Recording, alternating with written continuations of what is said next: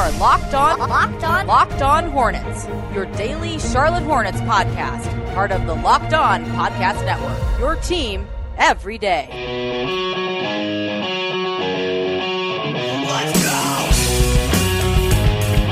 Welcome in to Locked On Hornets here on the Locked On Podcast Network. It's Hornets talk for the hardcore fan here on this Wednesday morning. Hope hopefully you're having a great Wednesday morning. The Hornets play tonight in Orlando at 7 o'clock p.m. The Orlando Magic sitting at 15 and 18. And the Hornets, of course, coming off of one of their toughest losses of the season.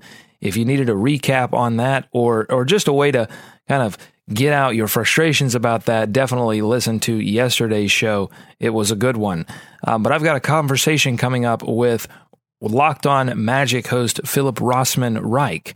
And we not only talk about this matchup coming up tonight, but we also talk about team building, what it means to team build, how the Hornets have team built, how the Orlando Magic have built their team, how they're similar, how it's different. It was a really cool conversation with a guy that knows a ton about not only Orlando Magic basketball, but just NBA basketball in general. You'll really enjoy it. So without further ado, here is this crossover episode between Locked On Hornets and Locked On Magic. Take a listen.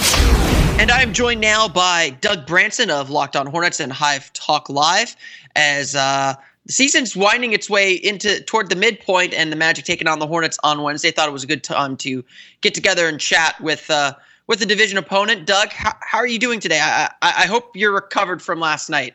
Uh, well, we're doing our best. We had a cathartic uh, podcast session this morning, talked some things out, got our feelings out in the open. Uh, I don't know how the fans are doing, uh, but they're they're they're struggling as well after that tough loss to uh, the Eastern Conference bottom feeding Brooklyn Nets. Yeah, mean Brooklyn seems to to pick off a few teams here and there, but but we're not going we're not here to talk about the Brooklyn Nets. We're here to talk about the Charlotte Hornets and, and the Orlando Magic, and you know I think uh, you know, there's obviously a lot of really interesting ties between the two franchises uh, with with Steve Clifford and, a lot of his staff coming from those those 09 finals teams. Uh, I've always been really impressed with what Charlotte does and and and how they've developed their team. Uh, is this year like do, do you feel like Charlotte's kind of flown under the radar this year, or are they kind of still kind of scrambling and figuring out who, who they are? Well, I think they know who they want to be. Mm-hmm. And and the question is, can they get there? They want to be a team that is defined by defense. And they're they are not a physically imposing team in terms of size or strength or really even athleticism. A lot of skill on this team, a lot of shooting and passing, but they still want to be a defensively physical team just in terms of effort. They just haven't had the ability to get there. Now, offensively, last season we saw this team uh, shoot a ton of uh, three point shots, something that uh, wasn't part of this franchise for, for many years. But uh, suddenly, with the additions of Batum, Jeremy Lin last season, Courtney Lee helped with that as well, and then Kemba Walker's emergence, they became uh, identified by their three point shooting. This season, that three point shooting has been inconsistent, but has been there for them at times. Uh, but basically, this team loves to get to the paint, loves to get to the free throw line. They don't turn the ball over a lot. And uh, they want to be, uh, in terms of defense, they want to play team defense because, again, they don't have, you know, shot blockers or physically imposing defenders. They want to play as a team. That's that's what their identity is. They just have been inconsistent in in achieving that at times. Yeah, and it seemed like Charlotte was was getting ready to. to I mean, it's been a weird season, I think, for Char- for Charlotte. It, seemed like they were getting ready to kind of zoom up into that upper echelon in the East, and, and I think now they've kind of hit a little bit of of a rough pa- of a rough patch. Uh, I mean, is that is that characterization correct for how the Hornets season has gone so far? Yeah, they started off really hot, got off to that uh, eight and three start, and then dropped uh, four straight, uh, some brutal losses in there to New Orleans and then uh, Minnesota later on on at the beginning of December. Both of those overtime losses, games that they absolutely should have won, and then they got things back on track. Uh, you know, they Steve Clifford does a great job of motivating these guys and and they have a lot of self motivators on this team as well. So they get th- they reel off three straight, And then they went through a tough stretch. That's what you have to know about the Hornets. They went through a tough schedule stretch where they went 33 days without two days rest. And we talked a lot about about this on the show. That's that's really tough because teams use that two days rest to get that first of all just to rest their bodies, but even more than that, that extra day of practice. When you you know we talked to Nick Batum and Marvin Williams about this. When you have a team that that plays team defense where where again they don't have necessarily a, a defensive leader or or a, you know an imposing shot blocker. When you play team defense you need that extra day of practice to work out some of the kinks. And and they finally got that and reeled off a couple more wins uh, but then uh, they've they've now struggled here against Brooklyn and they're back to again not being uh, uh physical on defense and not you know getting that first contact keeping players out of the paint uh, Steve Clifford talked about mono imano defense. That's what this team needs to work on, keeping keeping their man in front of them. I mean, it's it's really simple stuff, but a lot of it has to do with effort and want to, and the Hornets are trying to figure that out right now. Yeah, it sounds sounds sounds very similar to what the Magic have gone through. I mean, they didn't go through 33 days like like the Hornets did, but they had a stretch where they played, I think, eight games in 12 days, and you could really see the defensive slippage, and that's even with big shot blockers like Serge Ibaka and Bismack Biyombo. So I mean, it's it's difficult to maintain a high level of defense when you don't have the opportunity to kind of take a pause almost and and and reset the battery uh, just just a little bit. Um, to me though, like. And this is, I think, one of the reasons I wanted to have you on. Uh, Charlotte is is such an interesting case with how how they've kind of built themselves up into into you know what I think is is a pretty surefire playoff team uh, in the Eastern Conference. They they they you know tried bottoming out and and didn't hit the lottery and uh, they slowly kind of built themselves back up. They made the playoffs. They fell out of the playoffs and they got back got back in and and now they seem to have a really solid core of players that is going to keep them relevant for for some time. Uh, as Charlotte has gone through this rebuild, what what have been some of the challenges to kind of a lot of people call it kind of growing from the middle, but what, what have been some of the challenges for Charlotte in turning into this into this playoff team that they've become? Well, the challenge when you don't try to build by bottoming out and you know getting that that superstar draft pick or trying to at least is always going to be uh, you know looking to free agency when you're a small market team. It's always difficult uh, to to even get an audience with certain players, and so you have to be realistic about your expectations and find opportunities. The Hornets tried to do that with Gordon Hayward, uh, almost acquired Gordon Hayward before Utah matched, and and then eventually went after Lance Stephenson, and, and just trying to figure out sort of measured risks where you know that's what Lance Stephenson was. That was a it was a risk, and and it didn't work out for the Hornets, but it was a measured risk. If you look at the contract, it was a contract that was going to be easy to move if things didn't work out. So they they tried to make smart maneuvers. But I think the thing to understand about Charlotte's rebuild is that they went into this with a philosophy first. And then they've stuck to that philosophy and found players that that match that philosophy. Now, what is that philosophy? Well, it all starts with the coach that they brought in, and Steve Clifford, who believes that uh, low turnovers, uh, great defensive rebounding, uh, getting to the free throw line, getting up three point shots, four out, one in. That's the kind of basketball that that wins in this league. And then they went out and found players that could execute that. And the kind of players they look for are are consummate professionals. That's that's the word on Nick Batum, on Marvin Williams, on Kemba Walker, MKG. These are guys that get to practice every day, stay late, come early, et cetera, et cetera. Consummate professionals. Also, high basketball IQ. That's what they look for. They want smart basketball players. They want to have five players on the court at all times that know A, where to be, and B, where to put the basketball. So all five players need to have an ability to pass. And, and that's what Charlotte has finally acquired in, in this season. And now, what do you the, here's another challenge what do you sacrifice when you go out and find those players well the hornets have done a great job at finding skill players but they've sacrificed athleticism and they've sacrificed physicality in terms of just raw, natural physicality. They've sacrificed that. And I think you're finally starting to see some of those. Uh, chickens come home to roost, at least in the middle of this season. They're going to have to find uh, that effort if they want to improve. But but that's really it, Philip. I mean, they they they got a philosophy together. They stuck with it. Rich Cho made incredibly smart trades. I mean, think about this. Nick Batum, as well as he's playing this year, he got the max contract in the offseason, traded to the Portland Trail Blazers for Gerald Henderson and Noah Vonleh. That's amazing. That's amazing. Yeah, that's a really good. That's a really good turner. I mean, that's a really good uh, get for for those types of players. I mean, I know Magic fans probably overvalue Gerald Henderson because he has this this habit of torching the Magic every time he plays them. But uh, I mean, that's I mean, and it was it seemed like at the time a really good risk for for Charlotte to take considering where they were. I mean, I I would imagine that summer, you know, the Hornets had made the playoffs year before, had fallen out of the playoffs uh, the that that that past season.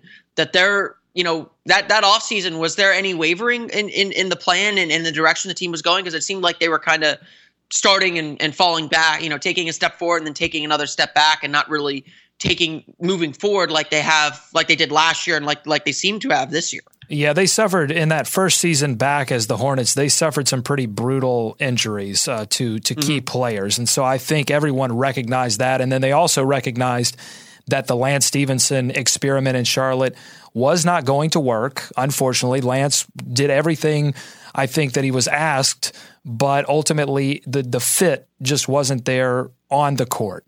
And so they recognized those factors and said full steam ahead. And you, and you bring up a good point, Philip, that they, they do take risks, and that's a key. And I, I think it's a smart maneuver for a small to mid market team because – you're not going to have the audiences with the Kevin Durant's and the LaMarcus Aldridges of the world. So you really do have to go out and do your research, do your homework. And General Manager Rich Cho is great at this.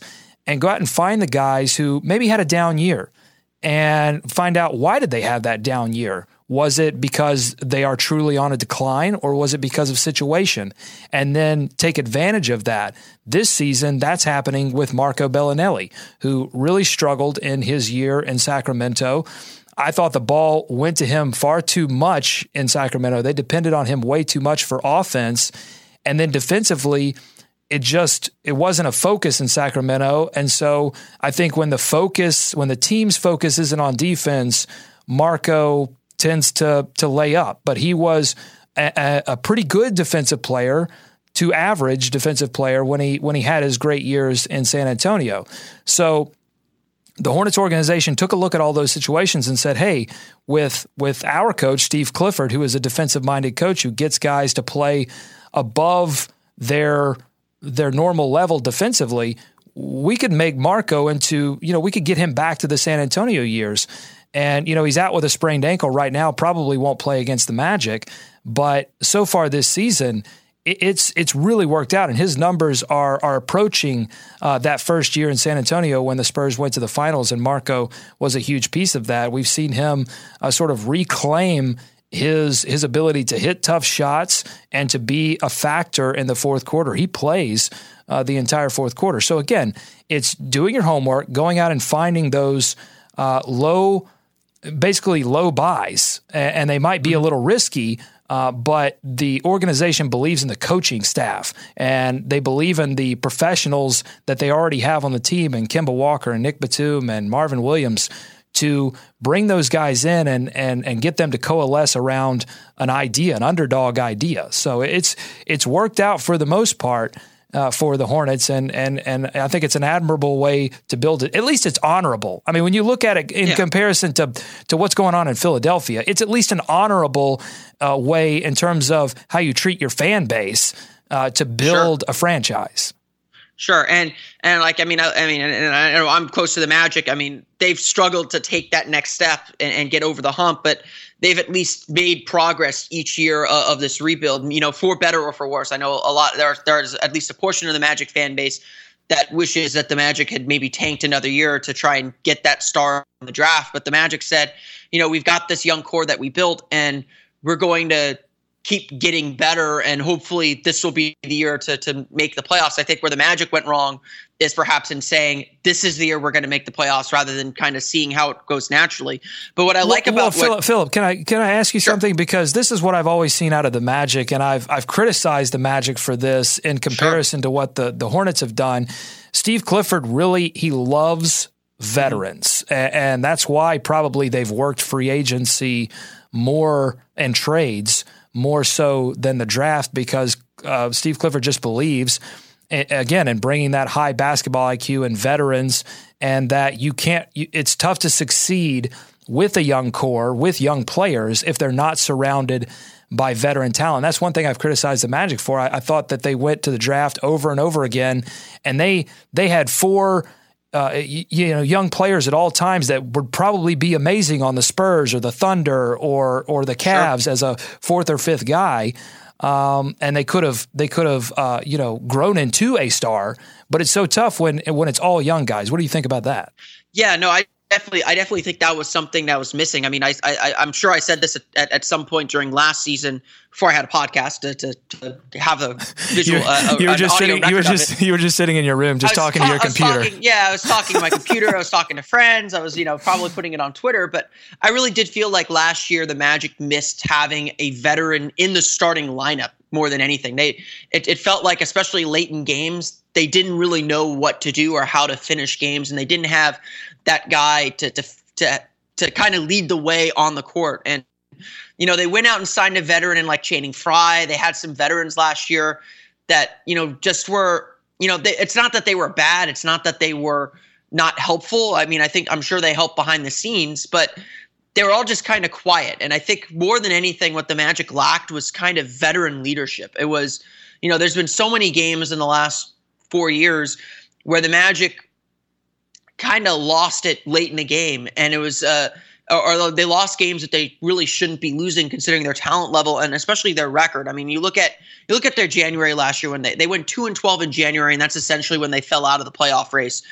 There was no one in that locker room it seemed who could just get get the team together and just kind of shout them all out and say, "We got to we've got to fix this. This isn't on the coaches, it isn't on anyone else we've got to fix this. It's about us. And no one seemed to take control of the team. And, you know, if I'm encouraged by anything, and then this is probably something that something that you're a little familiar with, I I think Bismack Biyombo and Serge Ibaka uh, seem to be doing that. I mean, uh, before Friday's game against the Lakers, the Magic had given up at least 100 points in every single game since December 2nd or December 4th rather. So the Magic had really struggled defensively, which is not something anyone expected from a team that has Serge Ibaka and Bismack Biyombo on the team, and even Aaron Gordon out on the perimeter. And they essentially said before the eh, before the game in the huddle after starting lineups, get into your man. We've got the rim. They went out and blocked nine shots in the first quarter, set the tone, and the Magic, you know, destroyed the Los Angeles Lakers 109 to 90. So they got they held that team under 100. They went out and did it again Monday against Memphis with not not the nine blocks in the first quarter thing, but played some really good defense against a good Memphis Grizzlies team and won that game running away. Essentially, they they led by 29 in that game, and it was pretty much over after you know midway through the second quarter. So I, I do agree. I think when you when you're building a young team, and this is probably a mistake Philadelphia has made for for establishing their culture a little bit when, when you're building a young team, you need veteran voices to keep players on the right track. You need veteran voices to kind of grab the team by by the throat and or by the shirt shirt collar, perhaps um, might be the better uh, analogy to use, and kind of carry them and show them the way both off the court and on the court. And so I do think that is a really important part of any team's development, especially for for young players to just kind of learn, oh, this is how you do things. And even on top of that, I think a coach reinforces that, and I think that's something the Magic have really were really missing before hiring Frank Vogel. Well, you know, Coach Clifford said after this loss to the uh, to the Brooklyn Nets, uh, Adi Joseph, a friend of the, friend of our show, uh, writes for Sporting News, asked him about you know which players are, are, going to step up and and and and lead this team and fix this this situation, and uh, Clifford basically said to be determined. And so I think it says that it's not only it's not good enough just to have veterans on your team. Someone has to have a little extra fire in their belly. And this team again, full of professionals. They're very media savvy. They they don't they don't share a lot in the media. They don't message a lot that way, so we don't know exactly what's going on, you know, behind the curtain. But there is a little bit of a, a lack of emotionality with this Charlotte Hornets team. And you wonder, they went out and found guys that were a little low key. Now, whether that was on purpose or not, that's that's just who they are. And um, you just wonder if if that's you know guy after guy bringing that that kind of player in, if that's starting to have an effect on the team's ability to to basically get up every night. That's that's been the issue. You know, game these a game against Brooklyn in Brooklyn at the end of December. That's that's a team that good you know really good teams can can just get up for and and win especially you know when you don't have a superstar. That's the thing. Like the hornets and the yeah. magic too don't have that superstar like lebron james who can just say all right i'm going to put the team on my back tonight. I know everybody else doesn't have it. Let me get us there. You know the, the hornets don't have that player and so it, has got to be uh, a few guys you know uh, rallying the team and it's just not happening right now yeah, I mean that's that's that's an interesting point too. Although after watching that that Kemba Walker All Star video, uh, I, am not 100 percent sure that that isn't completely true. Uh, you're right. You're right. You're right. Spencer if, Hawes if, is a superstar yes, in, in singing uh, theme songs. You're right. He's definitely a superstar. If if, if to, to, to the Magic fans, if you have not seen Kemba Walker, Charlotte Hornet Ranger, go YouTube it right now. It is it is some fine All Star marketing uh, uh all star it's all star marketing at its finest i just can't um, i just, just i just imagine it. like anyone born you know in the 90 in the mid 90s looking at that being like what the hell is this like it's such a it's such a niche play but that's part of what makes it so awesome is that they just yes. they oh, took the amazing. risk and just went there it's ama- It's amazing. It, it, really, it really, it, it's, it's the, it's one of the finest pieces of all star marketing I've, I've ever seen. Um, I, I, mean, I think probably the best since Chris Bosh's used car salesman pitch when he was with Toronto. No, so good. Yeah, no, the Hornets marketing team is uh, very bueno when it comes to this. They did the. Uh, the Big Al Jefferson uh, paint yeah. can promotion. They did the MKG when they were trying to get Defensive Player of the Year. Uh, his security. They made a whole website for it. I mean, they kind of go above and beyond. It's it's a fun thing. Yeah, and you gotta. I mean, you gotta have a little bit of fun with this because uh, Kemba's had a had a great season. I think. I think he'll be an All Star this year. Uh, really, no doubt uh, in my mind that that he'll be an All Star and, and maybe push to to start perhaps if if he can get some popularity going there. Um, I mean, I think so. You know, you said Charlotte has some of those those that that, that leadership consistency issue. It's a long season. There's going to be ups and downs. You know, generally, uh, I I, I don't think I'm too worried about Charlotte. I kind of, you know, with with the Memphis win, I've kind of said, you know, they're the Magic played really, really well, but at the same time, day after Christmas games are always kind of like the first game of the season. Who knows what's going to happen? Uh, almost. Uh, but what what is Charlotte's outlook looking like as we head toward the midpoint of the season and begin to get really more serious about where teams are lining up in the playoff race?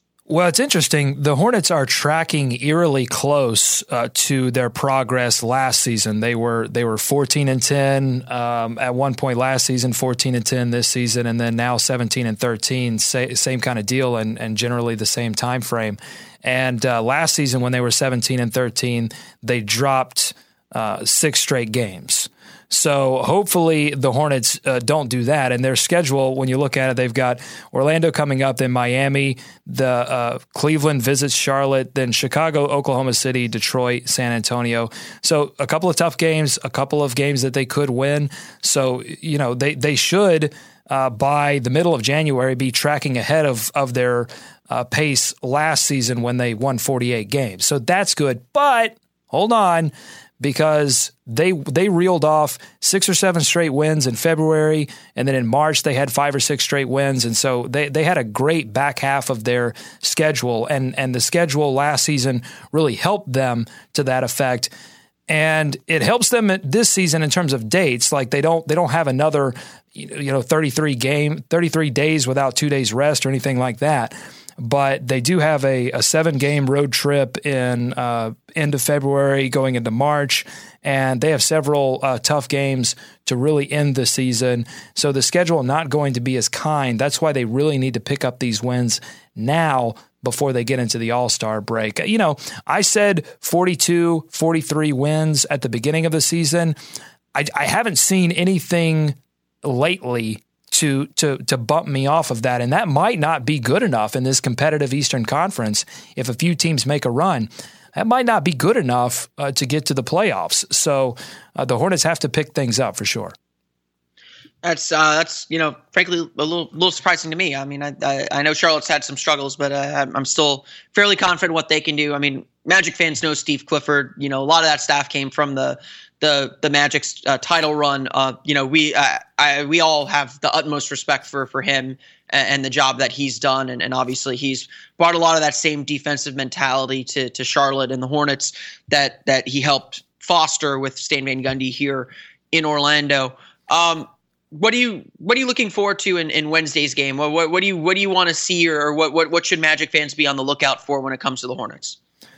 Well, I, I, want to see a bounce back game. I mean, especially yeah, from obviously, yeah, uh, definitely, and uh, you know, f- physical inside, especially with uh, uh, Vucevic and uh, Ibaka. They were able to do a great job on Ibaka in in their last game. So, love to see that continue because I know what uh, how big a factor Ibaka has been to the to the Orlando Magic offense. And uh, you know, here's what I'm here's what I'd like to ask about the the Orlando Magic though, because I, I think your the rotations are are so interesting because you I, I, assume that DJ Augustin is still is still starting, but his minutes are starting to fade back in favor of Elfrid Payton. And then you have Vucevic, who's averaging 27.8 minutes per game, but he's coming off the bench. Uh, Aaron Gordon only averaging, who starts, is only averaging 26 minutes. Are they just, is Vogel just getting ready to transform the rotations? What's what's going on there with the minutes? Not sure. Not sure. You know what what is a bench and what is a, a, a starting unit there. Yeah, and I, I, mean, I think that's that's actually a question probably a lot of Magic fans have. Um, I think generally the way Vogel's approached his his rotation is he has he's trying to find combinations that work more than maybe necessarily having a starter bench role. Uh, the, the reason they moved DJ Augustin and Bismack Biyombo into the starting lineup was to create better balance between the two lineups. Like I think there was a, a push to bring Biyombo into the starting lineup to, to bolster the defense, but you don't want to have Elfrid Payton, Aaron Gordon, and Bismack Biyombo in the same starting lineup because now you have three non-shooters out there and, and it's going to congest the paint. And so the idea was let's have Payton playing more with Vucevic and Ibaka rather than playing with Biyombo and Gordon. Uh, and try and create create space and opportunity. And it, it's had its ups and downs, and the Magic have been probably about 500 since they made the lineup change, but it's worked out pretty well overall. Payton's played some extraordinary basketball. I mean, he's, he's just coming off a game where he had 16 points and seven assists. He had a 25.9 assist night on Friday against the Lakers. Uh, Gordon's beginning to find his rhythm as a three. It's been a big adjustment for him to play on the perimeter a little bit more. Uh, he'll still have games where he disappears and doesn't do very much. And then you'll have games where he looks really, really good and, and is able to get a shot going, especially when he gets into a rhythm. He can he can be really dangerous out on the perimeter like he was uh, last night against Memphis. Um, he had 30 against the Grizzlies, uh, including 15 in the third quarter. Uh, but it's really about finding good lineup balance. And I think where those minutes – kind of tail off or where they kind of deviate more dramatically is who he decides to play in crunch time. Like essentially, Vucevic and Biyombo play about the average about the same number of minutes. In fact, Vucevic I think is averaging Vucevic and Payton are averaging about the same number of minutes that they were as starters coming off the bench. Uh, so it's really just about okay, who's got it tonight? Who's the hot hand? What combination mm. is working against this team? Those are the guys that will get those extra five, six minutes at the end of the game to to go out and win it. And, and, that, and, it's just been a different guy every night. And that's such an interesting contrast with Charlotte, where, where Steve Clifford believes in putting your best five guys out there in the starting unit. He likes to uh, open with defense and close with offense. So you'll see probably a, a slightly altered fourth quarter lineup. Maybe without Marco, they may go to Lamb for some extra offense in the fourth quarter. Uh, but in terms of his rotations, they play pretty solid because he's he he loves to work in December and January to really solidify what will be his uh, late in the season into the playoffs rotation. So you don't see much much deviation despite the issues that they have going on. I just don't expect him to make any significant changes to this lineup, especially because things are happening late. They're not happening uh, at the beginning of the game. The Hornets are doing a great job starting the game. They are uh, struggling with uh, three point opportunities for the opposition, allowing a lot of three pointers and not closing out hard enough. So uh, I don't know what uh, Evan Fournier's status. I know he had a little bit of injury issue the past couple of games, couple of days. So, but you know, he's always a threat from the three point line. Uh, Serge Ibaka making sure that whether it's Frank Kaminsky or Marvin Williams, that they are not over helping and making sure that they get back to close out or someone rotates over uh, to defend him from the three point line. And, you know, because I, I feel like that if they can do that, they've been protecting the paint well enough that if they can just limit a few of these three pointers, I mean, they allowed uh, Brooklyn to to knock down 15 of them on 15 of 31, I believe, was the final tally there. So that's just that's unacceptable. You can't let teams teams do that to you. So uh, hopefully the Hornets get that. They've been great at bounce bouncing back. They just haven't been great at maintaining that fire. So, uh, unfortunately for Magic fans, they they may be in for one of those token Hornets oh, bounce don't, back worry. games. When I when I when I saw the Hornets lost on a buzzer beater to the Nets, I was like, oh, they're gonna come in. They're gonna come in ready to play. They're not gonna be. They're not gonna be happy coming to coming to Orlando